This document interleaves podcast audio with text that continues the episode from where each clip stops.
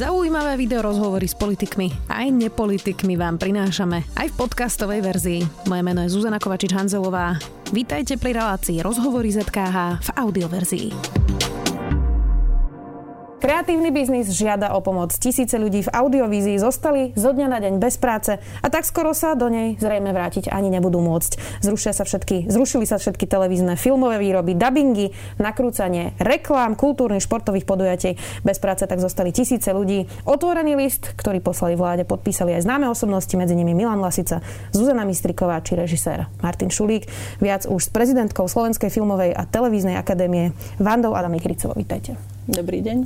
Pani Vicová, tak uh, asi je to taká banálna otázka, ale je toto pre vás naozaj likvidačné obdobie?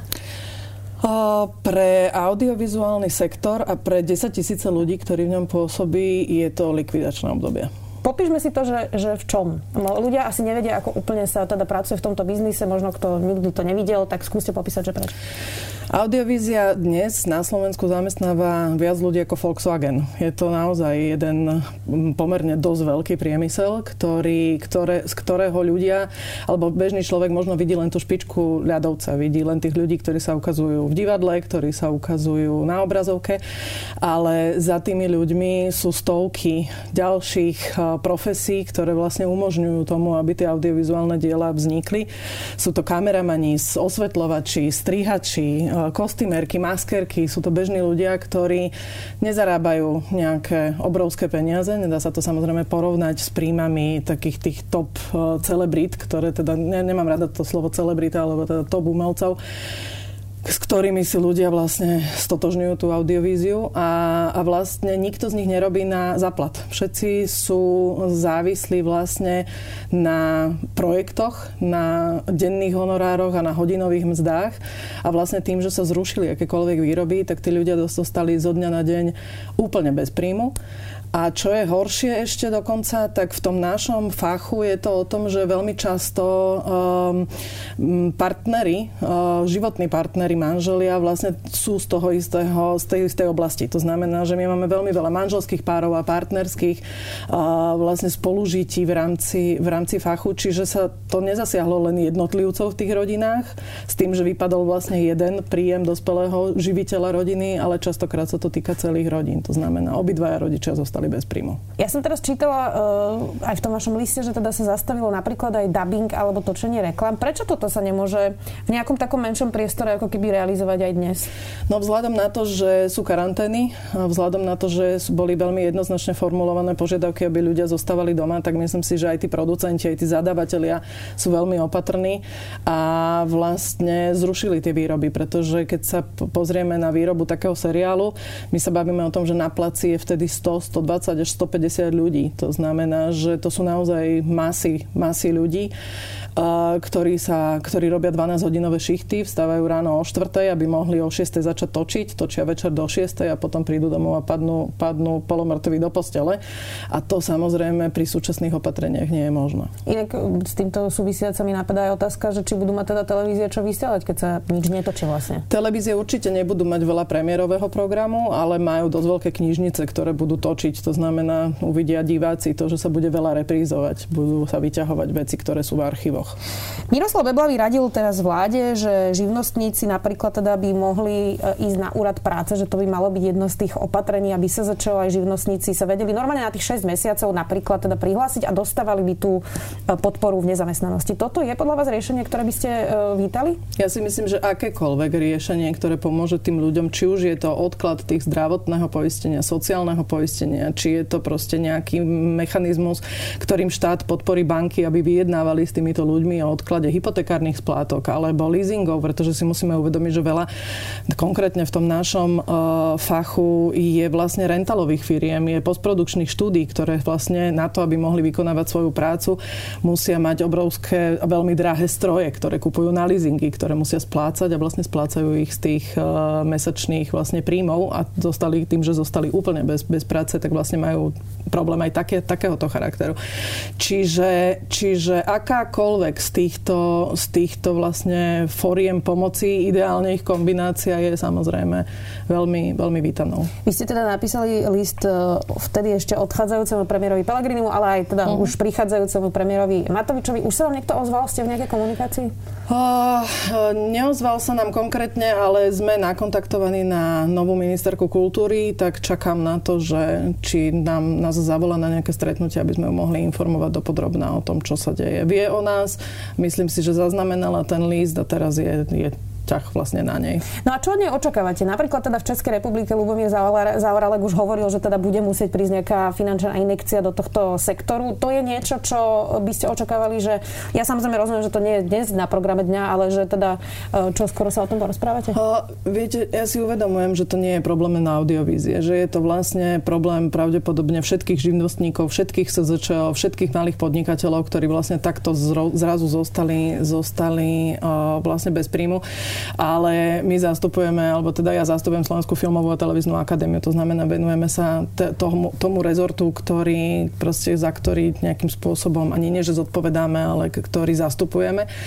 To znamená, že a náš styčný dôstojník je ministerka kultúry. Je to vlastne človek, s ktorým, keď chceme rozprávať s exekutívnou mocou, ktorá spravuje túto krajinu a ktorá je zodpovedná za tú krajinu, no tak predpokladáme, že ona by mala byť ten partner, s kým by sme mali komunikovať a s kým by sme mali hľadať riešenia. Viete si predstaviť, um, lebo toto asi nepomíne úplne zajtra, vyzerá, že 2, 3, možno 4, 5 mesiacov podľa toho, aké budú tie scenáre, že nejakým spôsobom sa dokáže časť, nehovorím, že celý ten uh, váš biznis audiovizuálny transformovať, e, lebo už teraz vidíme, že herci začínajú vysielať online, streamovať online, čítania, rozprávok a podobne. A predsa ľudia potrebujú aj uľahčiť trochu v tom strese, to je úplne prirodzená, normálna vec. A e, adaptuje sa nejako, nejaká časť vášho biznisu podľa vás? Aký je váš typ? A už sa to deje? Uh, ja si myslím, že ľudia samozrejme hľadajú rôzne formy, ako, ako prežiť túto krízu. Uh, niektorí ako ste spomínali, herci začali čítať rozprávky cez Instagram a Insta Stories a je to super, lebo, lebo pomáhajú ľuďom v ťažkých chvíľach a pomáhajú práve títo umelci vlastne pomáhajú prežiť alebo zjednodušiť tie, tie dôsledky tej, tej karantény. Ale reálne neviem si úplne predstaviť, akým spôsobom by sa mohli takýmto uh, uživiť práve ľudia, o ktorých sme písali v tom liste, to znamená osvetľovači, maskerky, kostymérky, tie nevedia ponúknuť, mhm. technicita a to sú naozaj naozaj stovky ľudí, ktorí nemôžu ísť všetci e, predávať potraviny a nemôžu ísť pre všetci proste sa rekvalifikovať, lebo za poprvé toľko práce ani nie je. Zase by, ako, je, to, je to aj nezmysel, no samozrejme. Aj, okrem toho aj iný biznis je zatvorený teraz. Pre, takže... Presne tak. Čiže, čiže naozaj my sme, je to š, veľmi špecifická situácia, veľmi unikátna, nikto na to nebol pripravený a, a vlastne je to krízové, krízová situácia, treba hľadať krízové krízové riešenia. Vy ste vydali ten otvorený list a teda zdvihla sa taká vlna hejtu, najmä teda na konšpiračných médiách. Ja som videla, že o tom písala Infovoj na hlavné správy. A v podstate to bolo také nepochopenie toho listu. Ja teda zacitujem nejaké tie titulky. Bojovali proti vláde, teraz naťahujú ruku. Umelci ako Lasica, Kronerová či Fialová adresovali otvorený list premiérovi, boja sa o svoje príjmy. Uh, je to teda veľké nepochopenie podľa vás? Je to absolútne nepochopenie, pretože signatári tejto výzvy, ako napríklad mno, medzi inými aj, aj pán Lásica, Zuzka Fialová, pán Zuzka Kronerová, Bebiak, Martin Šulík, je tam veľa zvučných mien. Nikto z nich to nepodpísal kvôli tomu, že by sa obávali, že neprežijú najbližšie 3 mesiace. Podpísali to preto, lebo sú to umelci, ktorí vždy sa postavia a dávajú hlas e, ľuďom, ktorí nemajú hlas, ktorí sú proste možno, možno na okraji záujmu, tak ako naozaj osvetľovači, kostýmerky, maskerky sú, nemajú medzi sebou žiadne významné autority, ktoré by dokázali strhnúť mediálnu pozornosť a ktoré by dokázali upútať na ten ich problém. To znamená, ja som veľmi vďačná za to, že umelci prepožičiavajú svoju tvár a svoj hlas a tak ako pred rokom kričali na námestiach za sestričky a za lekárov a snažili sa svojou autoritou upútať pozornosť kompetentných ľudí a stiahnuť tú pozornosť práve na toto, no tak teraz to robia a podporujú vlastne svojich kolegov. Takže mne príde absurdné, keď uh, čítam niektoré tieto, tieto komentáre, lebo naozaj to nie je o týchto, o týchto veľkých umelcoch. Je to o tom, že oni pre, prejavujú solidárnosť so slabšími v rámci svojho fachu alebo v rámci svojho audiovizuálneho prostredia a myslím si, že by nám mali ísť príkladom, lebo ja si myslím, že toto celé, čo sa okolo od nás deje, sa dá prežiť jedine, keď budeme solidárni a keď budeme pomáhať tým slabším a tak ako mladí pomáhajú starším ľuďom s nákupmi a proste snažia sa ich izolovať a chrániť pred tým vírusom, tak tak proste tí, títo veľkí umelci sa postavili na obranu svojich slabších kolegov. To je celé. Prekvapila vás tá vlna toho hejtu? On býva taký koncentrovaný, hlučný, samozrejme to nie je vzorka spoločnosti, absolútne, ale prekvapilo vás to?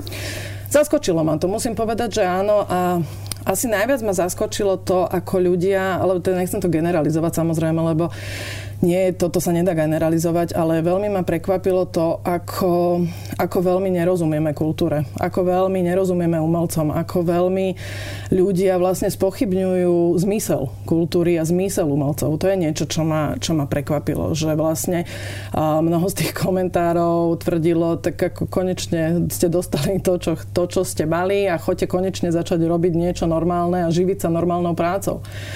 A z toho mne je smutno na jednej strane, na druhej strane si myslím, že možno je to zaujímavý signál toho, že je na čase začať rozprávať o tom, aké miesto v našom živote tá kultúra má a, a prečo je dôležitá a prečo sú umelci dôležití, akú službu tej spoločnosti robia.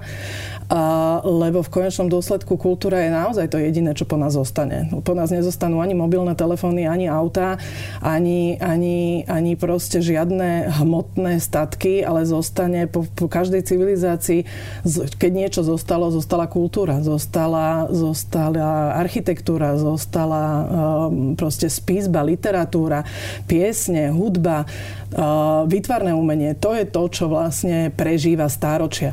A, a my ako keby sme mali pocit, že vlastne kultúra nie je v našom živote dôležitá. A to je niečo, čo ma hrozne mrzí a myslím si, že je najvyšší čas asi, aby sme o tom začali otvorene hovoriť. Ďakujem vám veľmi pekne, dúfam, že sme teda čiastočne hovorili o tom aj teraz. U nás sme video, dnes tu bola prezidentka Slovenskej filmovej a televíznej akadémie Vanda Adamík Hricová. Vďaka. Ďakujem veľmi pekne.